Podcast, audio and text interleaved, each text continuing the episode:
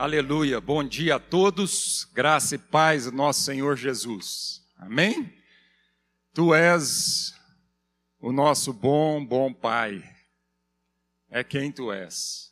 É o que nós cantamos, não é? E é disso que nós vamos falar um pouco hoje. A alegria de ser pai.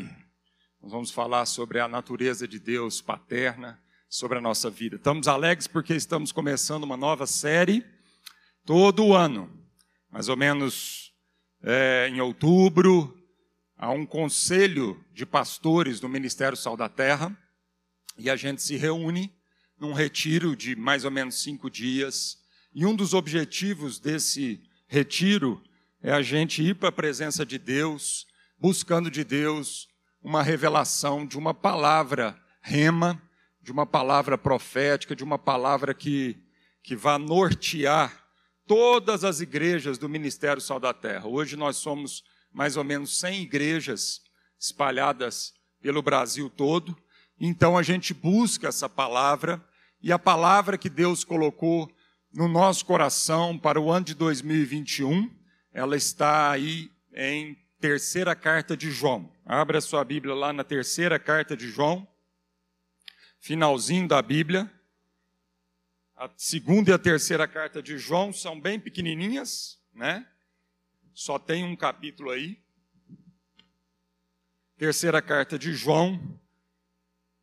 O versículo é o verso 4, mas a gente vai ler desde o primeiro para a gente contextualizar. Então, todo mês de fevereiro agora, nós vamos meditar, não só no mês de fevereiro, mas mais intensamente, especificamente no mês de fevereiro. Pronto. Agora está funcionando. É, nós vamos meditar ah, nessa, nesse versículo, né, nessa carta e nesse versículo, versículo 4. Mas nós vamos ver a partir do verso 1. O presbítero, presbítero João, né, o apóstolo, o presbítero, o bispo, é, ao amado Gaio, a quem amo por causa da verdade. Amado, Desejo que sejas bem-sucedido em todas as coisas e que tenhas saúde, assim como a tua alma vai bem. Pois alegrei-me muito quando os irmãos vieram e em teu favor testemunharam de como andas na verdade. Não tenho maior alegria do que esta, ouvir que os meus filhos andam na verdade. Amado, tu procedes com fidelidade em tudo o que fazes para os irmãos, principalmente os que te são estranhos, os quais testemunharam do teu amor diante da igreja. Tu farás bem se os encaminhares na sua viagem de modo digno de Deus. Aleluia. Então é Paulo a João escrevendo uma carta a um amado discípulo, filho. Né? Então ele está escrevendo essa carta para esse filho, e aí então no verso 4 ele diz: Não tenho maior alegria do que esta, a de ouvir que meus filhos andam na verdade. Vamos ter uma palavra de oração?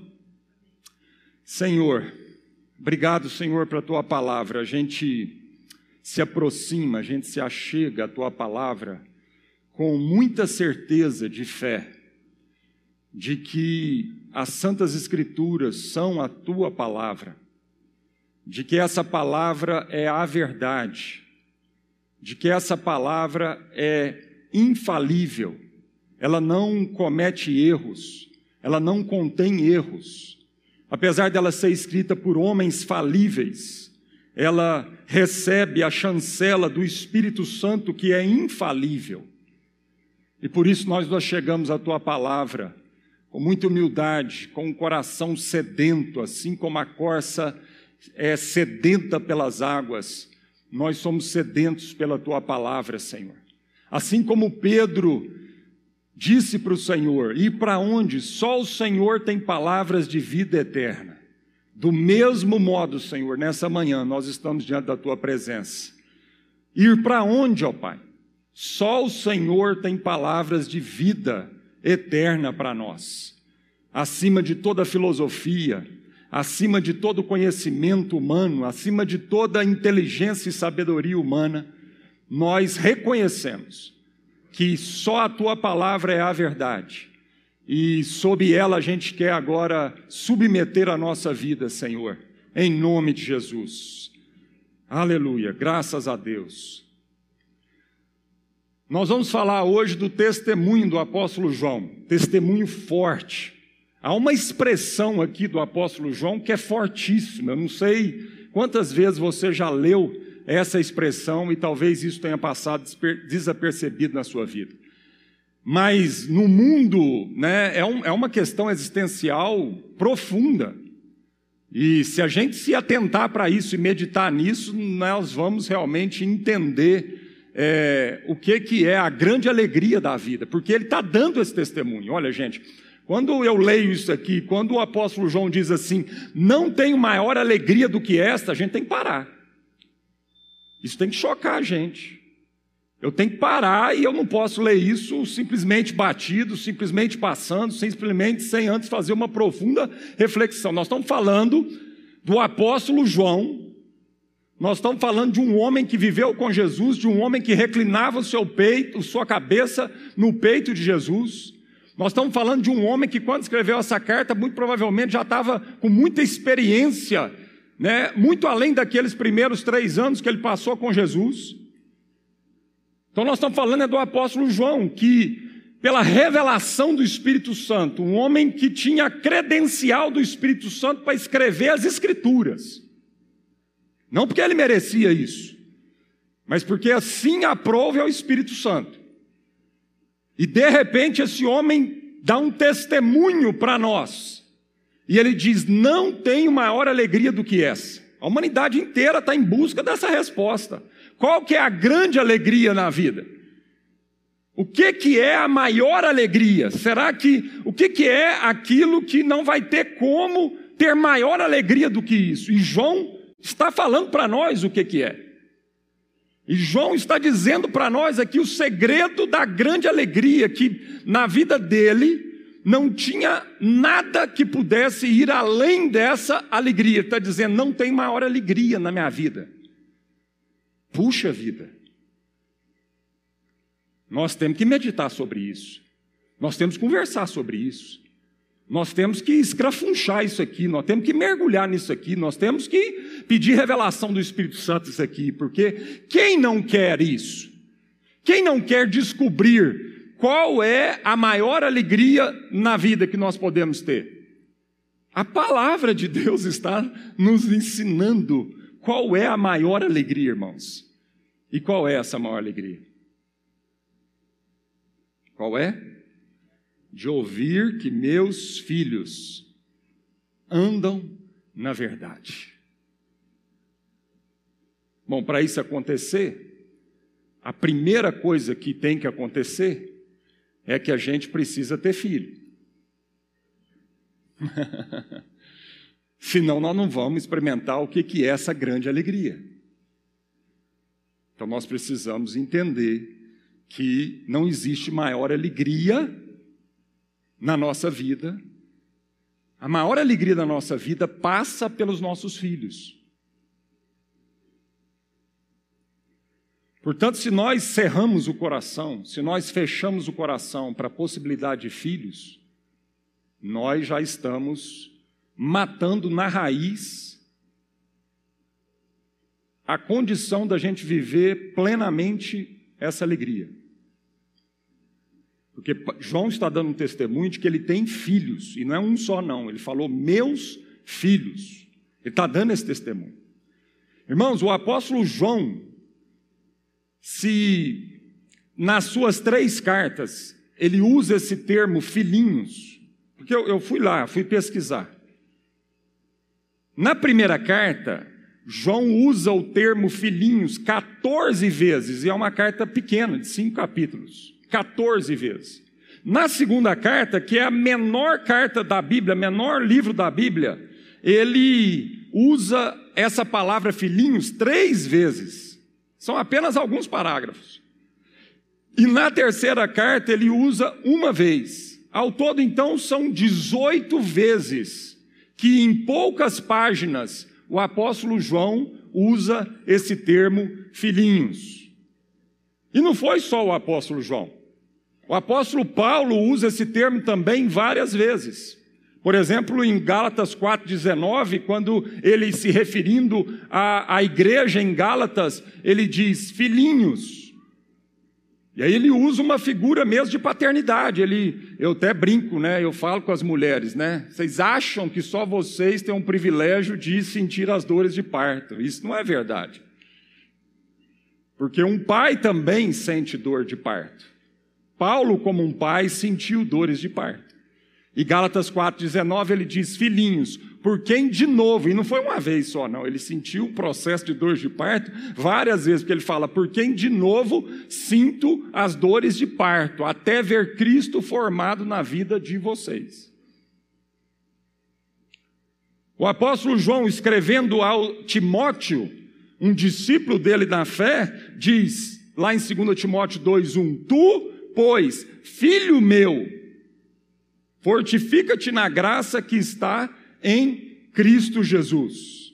E outros trechos ele, ele usa essa nomenclatura de filhinhos. Mas não foi só Paulo e João que usou essa, essa nomenclatura de filhinhos. O próprio Senhor Jesus, que é o nosso irmão mais velho. Então a gente fala assim, mas pastor, a gente não é tudo irmãos, gente, nós somos irmãos. Mas o próprio Jesus, que também é nosso irmão, que era o filho unigênito e deixou de ser o unigênito e passou a ser o primogênito, o primeiro dentre muitos outros filhos.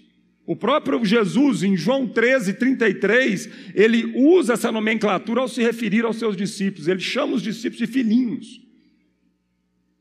E não é só filho, é uma expressão carinhosa. Não é criança, mas é filho, é filhinhos. Amém, queridos? Então, hoje, meditando né, sobre essa palavra, hoje nós vamos focar nessa expressão, então, meus filhos. Por que, que nós vamos focar nessa expressão que João usa, meus filhos? Porque não há expressão que revele melhor a natureza da relação entre o apóstolo João e os cristãos que estavam debaixo dos seus cuidados do que essa expressão. E portanto é uma expressão que também não tem melhor para expressar, para revelar a identidade do próprio Deus. Por isso João usa essa expressão, por isso Paulo usa essa expressão, por isso o próprio Jesus usou essa expressão, porque não há expressão melhor para a gente nos arremeter à identidade de quem é o próprio Deus. João poderia usar várias outras expressões, como por exemplo discípulos, ovelhas, igreja, irmãos, alunos, amigos, companheiros, cristãos, que não necessariamente nenhuma dessas expressões estariam erradas, equivocadas. Aliás, na Bíblia você encontra todas essas expressões referindo-se ao povo de Deus. Então, não necessariamente ela está errada, mas ela está incompleta. Todas essas outras expressões, ela não atinge aquilo que é a plenitude da relação de Deus com a gente, da relação nossa com a vida de alguns irmãos. Todas essas expressões não revelariam de forma tão intensa, tão profunda, tão exata a natureza da relação dele, do apóstolo João, com o seu filho amado Gaio. E eu digo amado porque ele começa a carta dizendo ao amado Gaio. E ele usa a palavra amado três vezes já de cara, nos primeiros três versículos. Então não era só um filho, era um filho amado. Então, nenhuma dessas outras expressões, irmão, igreja, cristão, evangélicos, discípulos, nenhuma dessas expressões em si está errada. Mas ela não é plena, ela não é total, ela não revela exatamente a profundidade da relação entre a vida de João e a vida daquele homem Gaio. Gaio era assim um discípulo, ele era uma ovelha, ele era igreja, ele era irmão, aluno, amigo cristão, mas a expressão que João se referiu a ele não foi nenhuma dessas, mas sim filho. E por isso mesmo, não era alguma alegria, por isso mesmo, não era até mesmo uma grande alegria, mas por isso mesmo era a maior alegria. A maior alegria, porque a maior alegria se revela nessa relação bendita entre um pai e um filho. E toda vez que eu falar de pai aqui, as irmãs se sintam incluídos como mãe. Nós estamos falando de paternidade, que pode ser pai ou mãe. Então nós vamos falar de pai aqui, as irmãs já se sintam incluídos, que vocês de forma nenhuma se sintam excluídas dessa relação bendita de um pai e um filho. Por isso a expressão a maior alegria. João não expressou eu tenho alegria. Ou João não expressou eu tenho uma grande alegria. Ele diz eu tenho a maior alegria. E a gente vê essa expressão, e eu acredito que João usou essa expressão porque ele sabia da mesmo coração de Deus o Pai para com a vida dele, porque ele sabia daquilo que o próprio Jesus ouviu do seu pai quando ele estava sendo batizado e quando o próprio João estava lá no, no Monte da Transfiguração e ele escutou isso da boca do próprio pai. Quando o pai diz: Tu és o meu filho amado em quem eu tenho todo prazer, em quem eu tenho toda alegria. É toda alegria. Não há alegria maior do que essa. O testemunho de Deus Pai a respeito do Filho é que o, ele era filho, Jesus Cristo, e que não havia alegria maior. Tu és o meu filho amado, em quem eu tenho todo o prazer. Essa semana eu peguei um livro dessa grossura de teologia. E eu fui lá no capítulo, né, teologia sistemática, você, normalmente você estuda quem é Deus, quem é Jesus, você estuda quem é o Espírito Santo, né, você vai estudando essas coisas. E eu fui lá na sessão quem é Deus. Fiquei frustradíssimo. O André conhece muito mais teologia sistemática do que eu, já fez seminário, eu sou um ignorante em teologia. Mas André, eu fiquei tão frustrado porque tinha tudo quanto é definição de Deus. Só não tinha a definição mais importante a respeito de Deus. Que Deus é amor, Deus é Pai. Não tinha. Eu fiquei chocado. Falei, meu Deus, esses homens gastaram a vida estudando, escrevendo, escrevendo, escrevendo. Pelo menos aquele livro que eu fui, é um livro de teologia bem recomendado. E na sessão de definição de quem é Deus, não tinha que Deus é Pai. Eu falei, meu Deus, tem alguma coisa errada. O que, que é isso? Se a essência de quem Deus é, é que Ele é Pai. E essa é a grande revolução. E aliás, essa é a grande diferença do Deus do cristão, do Deus Pai de nosso Senhor Jesus Cristo. Para todas as outras religiões do mundo, para todos os outros deuses, falsos deuses do mundo que o homem projeta. A grande diferença, amado, é que o Deus de todo o universo, soberano, o único Deus, Ele é Pai. Ele é o Pai de nosso Senhor Jesus Cristo. E no Novo Testamento inteiro, os apóstolos se referem a Ele como o Pai de nosso Senhor Jesus Cristo. E como é que é possível a gente ler um livro de teologia sistemática onde não há, no meu, na minha, toda a minha limitação, porque pode ser que eu esteja equivocado, mas na minha percepção até aqui, não há definição de que Deus é Pai.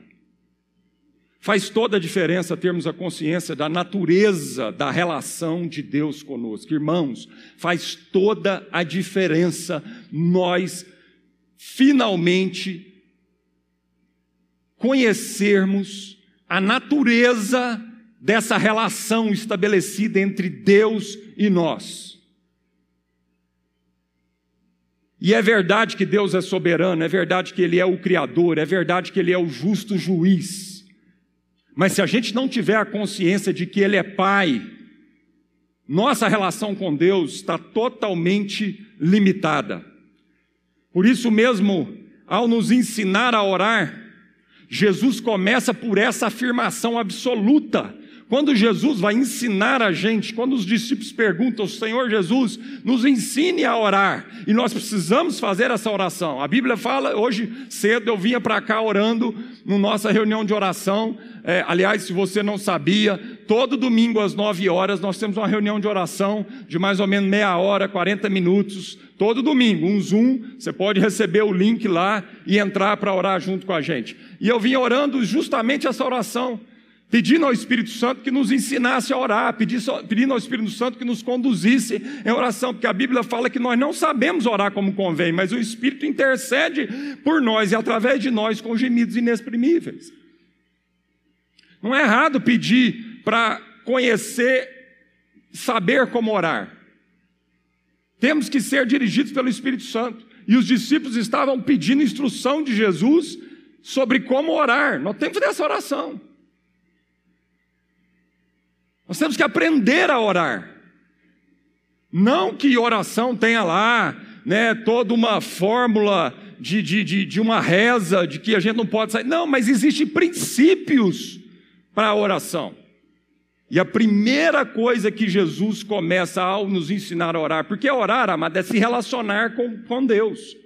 A primeira coisa que Jesus nos ensina é o seguinte: antes de pedir qualquer coisa, antes de falar qualquer coisa para Deus, abra a sua oração, abra a sua relação com Deus a partir de uma consciência que Ele é seu Pai. E não é só seu Pai, é Pai nosso. Pronto. Pronto. Eu vou te falar.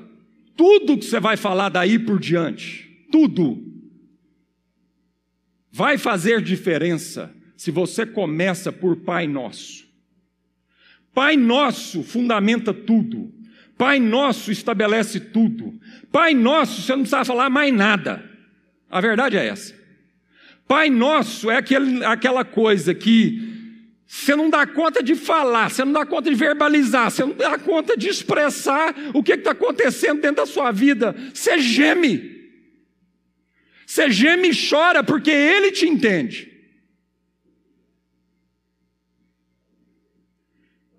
Pai nosso, você geme porque antes do seu pensamento, antes de você conseguir organizar o seu coração em forma de pensamento e expressar isso em forma verbal, ele já conhece.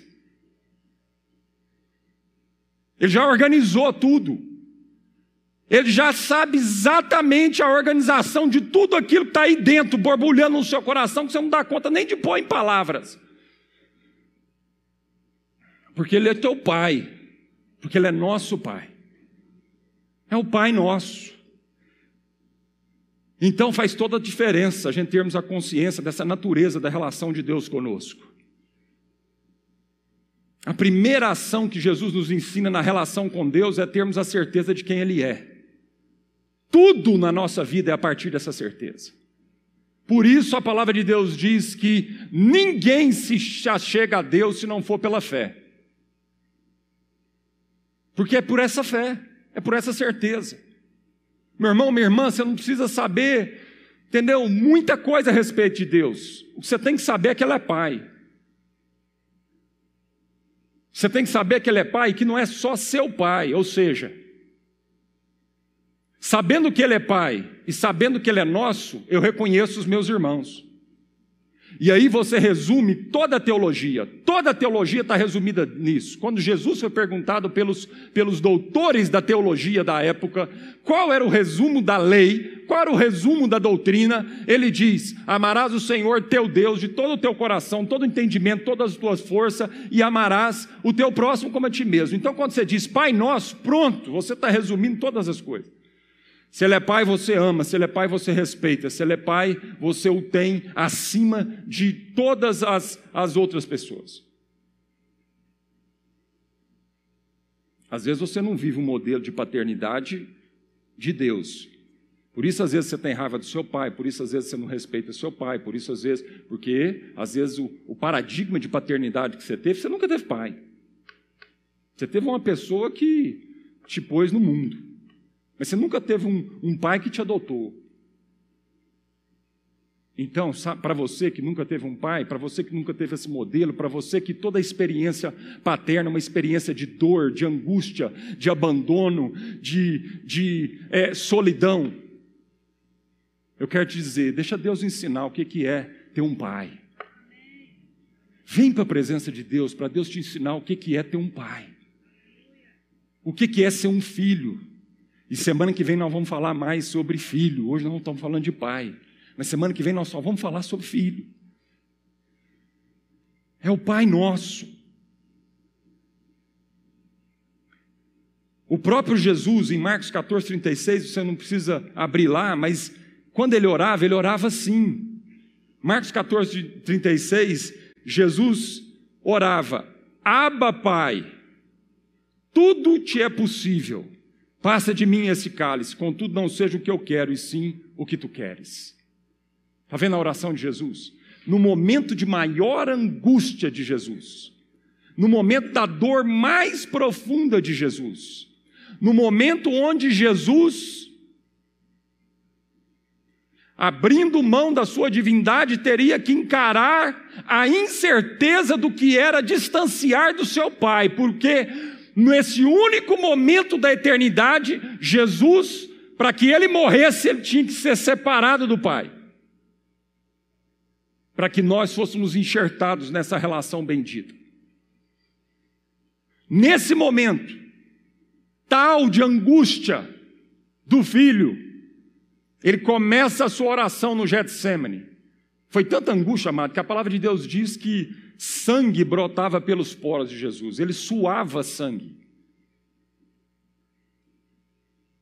O seu coração derretia de tanta angústia. Nesse momento, sabe como é que Jesus começa a oração? Aba, Pai. E sabe o que é a expressão aba? É uma expressão no aramaico, que era uma das línguas faladas naquela época. A expressão aba significa papaizinho. Assim como João usa a expressão filhinhos, assim como Paulo usa a expressão assim como filhinhos, assim como Jesus usa a expressão filhinhos, ele chega diante do Pai com a expressão paizinho. E quando Jesus diz Abba Pai, amado, pronto. Pronto. Abba Pai, tudo te é possível. Passa de mim esse cálice. Mas antes de tudo, eu confio mais no Senhor do que em mim. Sabe qual é a grande diferença quando a gente entende que Deus é Pai e um pai que nos ama irrestritamente e que é poderoso irrestritamente. Sabe qual é a diferença? É que nós podemos sim, como filho, temos toda a liberdade de falar com esse pai a respeito das nossas dores, angústias, que está difícil, chorar, dizer para ele que, se possível, ele nos passe esse cálice. Nós podemos sim, mas nós concluímos, nós começamos essa oração dizendo, Paizinho, o nosso Pai, e nós terminamos essa oração concluindo: Antes de tudo, seja feita a tua vontade e não a minha, porque eu sei que a tua vontade é muito superior à minha vontade a, a respeito de mim mesmo. Então, quando a gente fala Pai Nosso, nós podemos com certeza, no meio dessa oração, falar tudo para esse Pai que, com prontidão e paciência, nos escuta, escuta o nosso desabafo, escuta a gente derramar o nosso coração perante a presença dEle. Mas no final, não esqueça de ter a certeza, Pai, antes de tudo, seja feita a tua vontade e não a minha. Porque eu não quero a minha vontade para mim. Eu conheço a minha vontade. E por mais que às vezes eu queira, queira coisa boa a meu respeito, ela é muito limitada ainda. Ela é muito limitada. Então, sabe o que é o segredo, amado? Entrega na mão desse pai. Se entrega na mão desse pai. Corre para a presença desse pai. E mesmo sem entender o porquê que está acontecendo tanta coisa na sua vida, confia absolutamente nesse pai. E tranquilize seu coração, livre de todo medo e ansiedade, e aquiete a sua alma diante desse pai que tudo pode, que tudo conhece e que tudo já determinou a seu favor. Em nome de Jesus. É interessante porque lá em João 3,16, um dos versículos mais conhecidos no meio da igreja, João 3,16 diz que Deus amou o mundo de tal maneira que entregou o seu servo por amor, para que todo aquele que crê no servo não tenha, não morra, não pereça, mas tenha a vida eterna. É isso que está escrito lá, amado? Não. Não foi um empregado altamente qualificado e obediente que Deus enviou para nosso resgate, a nossa salvação.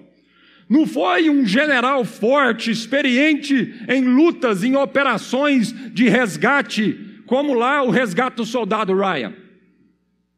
Não foi. Não foi um pelotão altamente qualificado, um general capaz, experiente de, em missões de resgate. Não foi. Não foi nem mesmo um anjo, nem mesmo o anjo Gabriel. Porque ele podia mandar, mano, ele podia mandar o anjo Gabriel, já fez isso em outros momentos da história. Mas não, para salvação, para resgate da sua vida, da minha vida, da vida da humanidade, Deus o Pai enviou o seu filho. Deus enviou um filho. E a pergunta que eu trago para nossa reflexão aqui é: será por que, que Deus, ao amar o mundo de tal maneira, enviou o seu filho? E não um soldado, não um general, não um empregado, não um servo, não um anjo para o nosso resgate, mas ele enviou seu filho. Por que isso? Porque todo aquele que crê no Filho de Deus, crê que Deus é Pai, e crer que Deus é Pai, e viver de acordo com essa verdade nos salva. Crer que Deus é Pai e viver de acordo com essa verdade, essa certeza, esse fundamento, isso é que nos salva. Só isso nos salva. Nos salva da morte, nos salva do medo, nos salva da ansiedade, nos salva da insegurança. Mateus 7,11 diz: Ora, se vós que sois maus sabeis dar coisas boas aos vossos filhos, quanto mais o vosso Pai que estás nos céus dará boas coisas aos que lhe pedirem.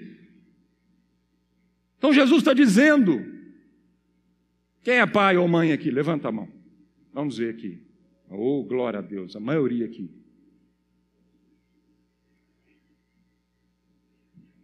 Se você é pai e mãe, você sabe do que eu estou dizendo se o nível de pecado na sua vida não te deturpou a tal ponto de não chegar ao. Porque chega, viu, irmãos? Eu conheço pai e mãe que não ama filho, não.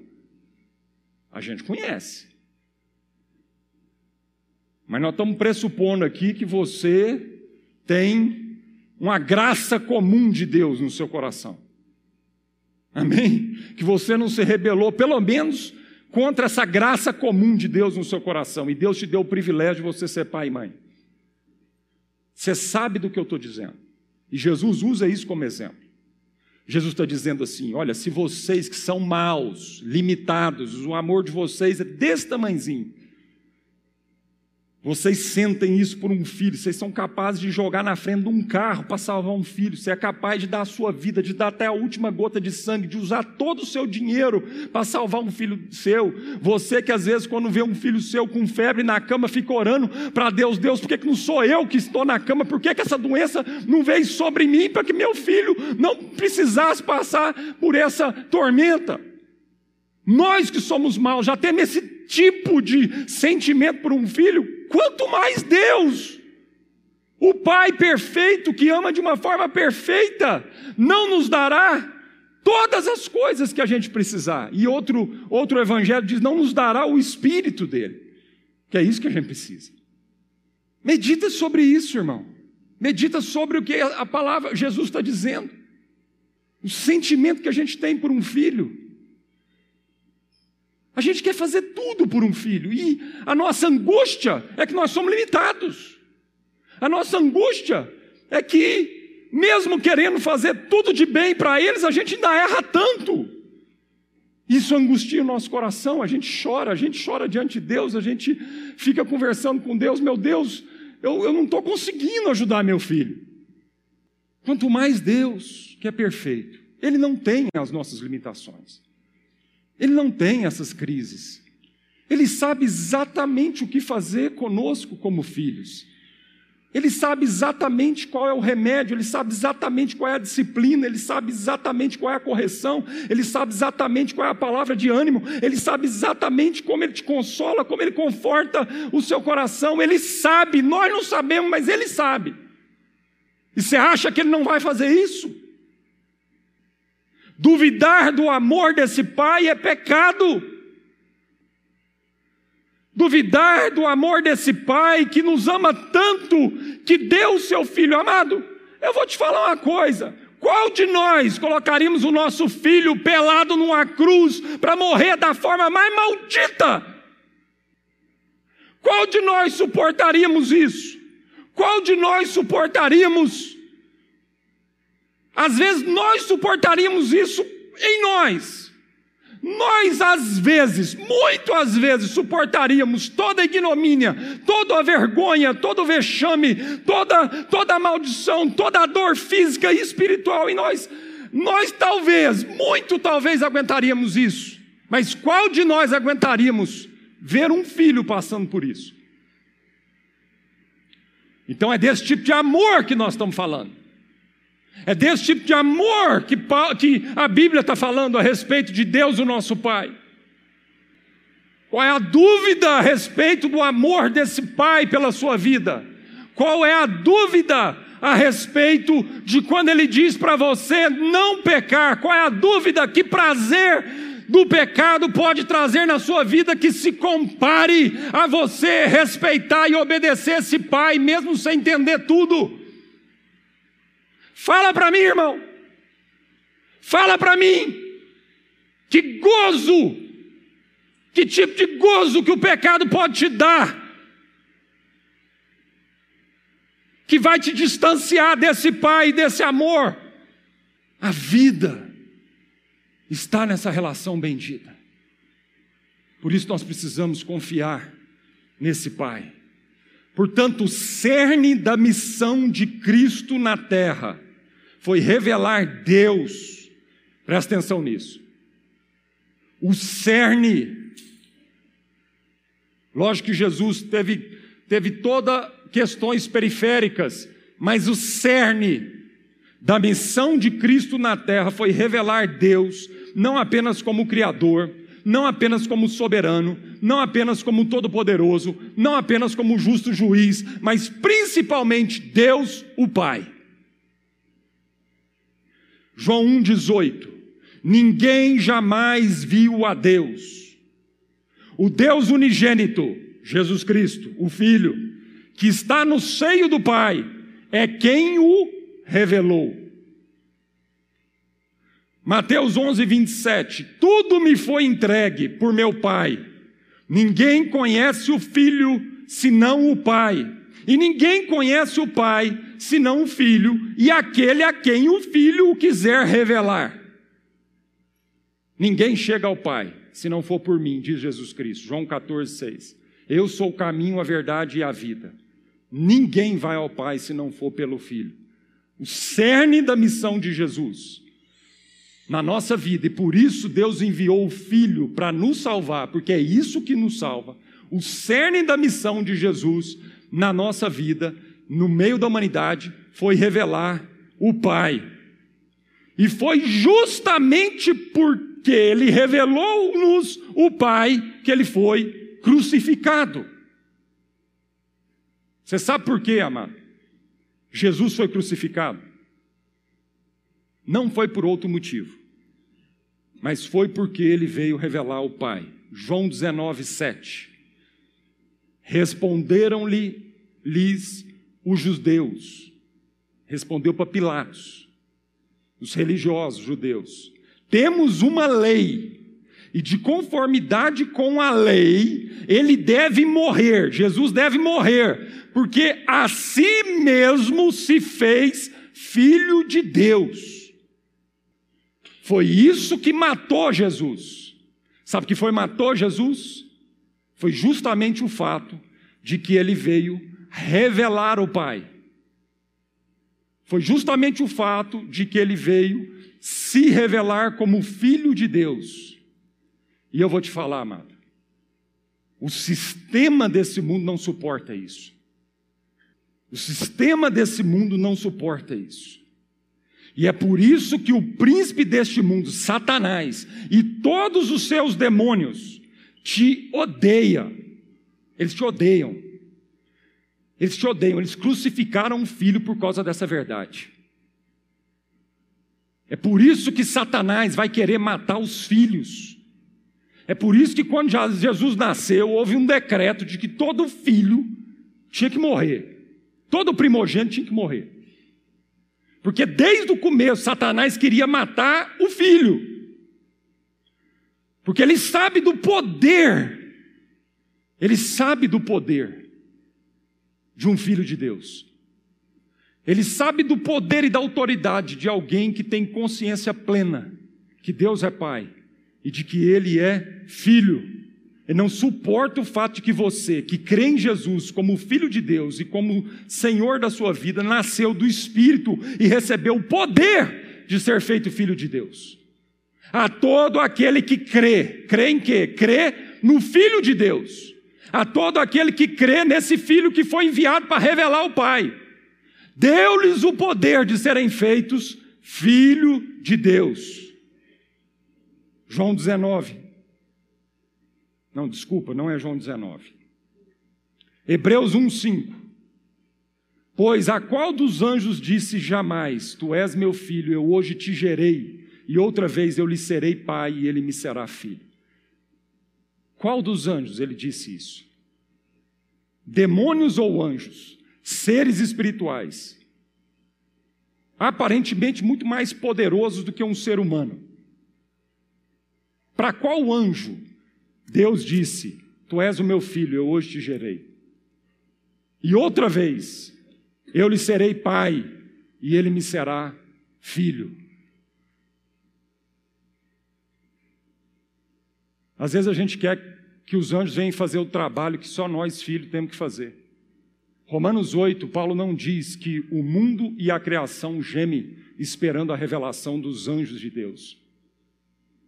Romanos 8, Paulo não diz que o mundo geme esperando o Miguel e o Gabriel chegar. Não. Romanos 8 diz que o mundo geme, o mundo espera para que os filhos de Deus tenham consciência de que são filhos e revelem o Pai.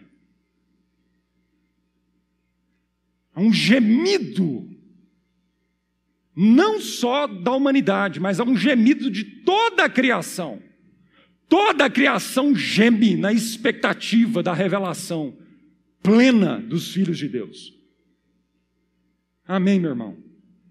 Então é o seguinte, amado: o nosso trabalho é mais vital e importante do que o dos anjos.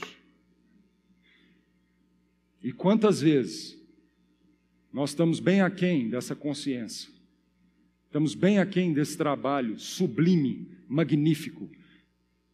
Assim como Jesus, que era o único, revelou ao Pai, agora ele não é mais o único.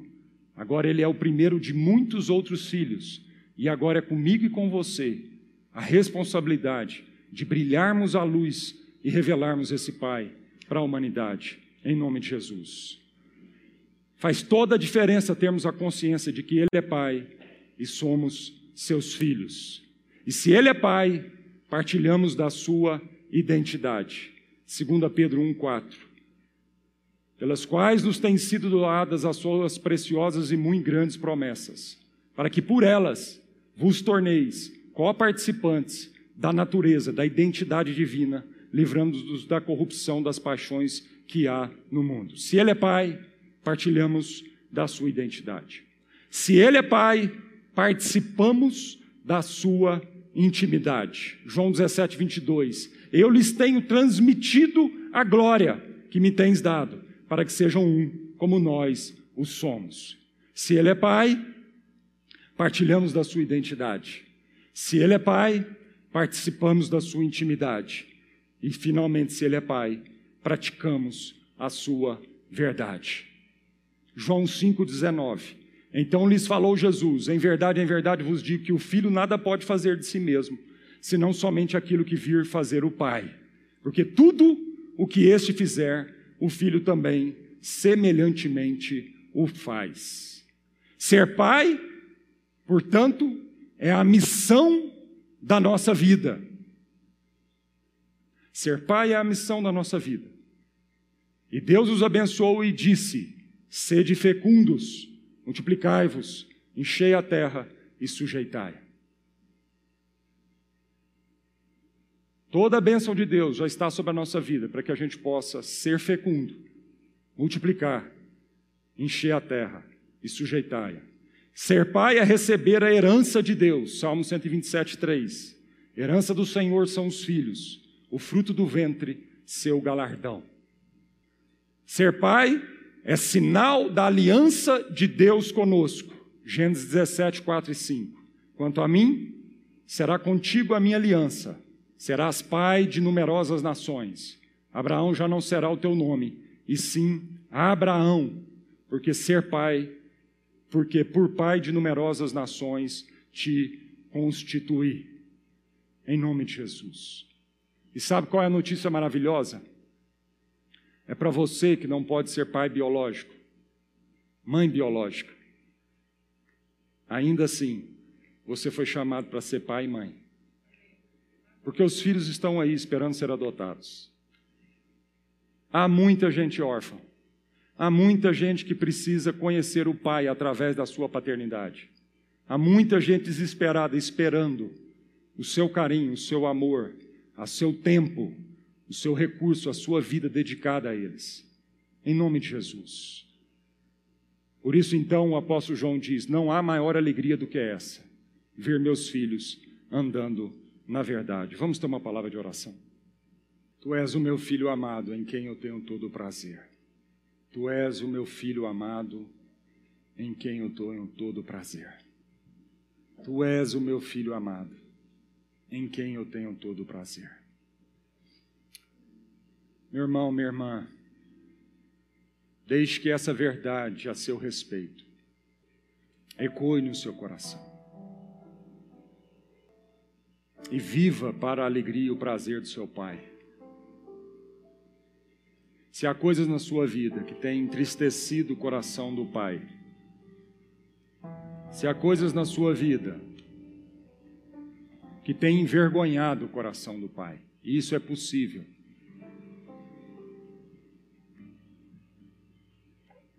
Arrependa-te disso.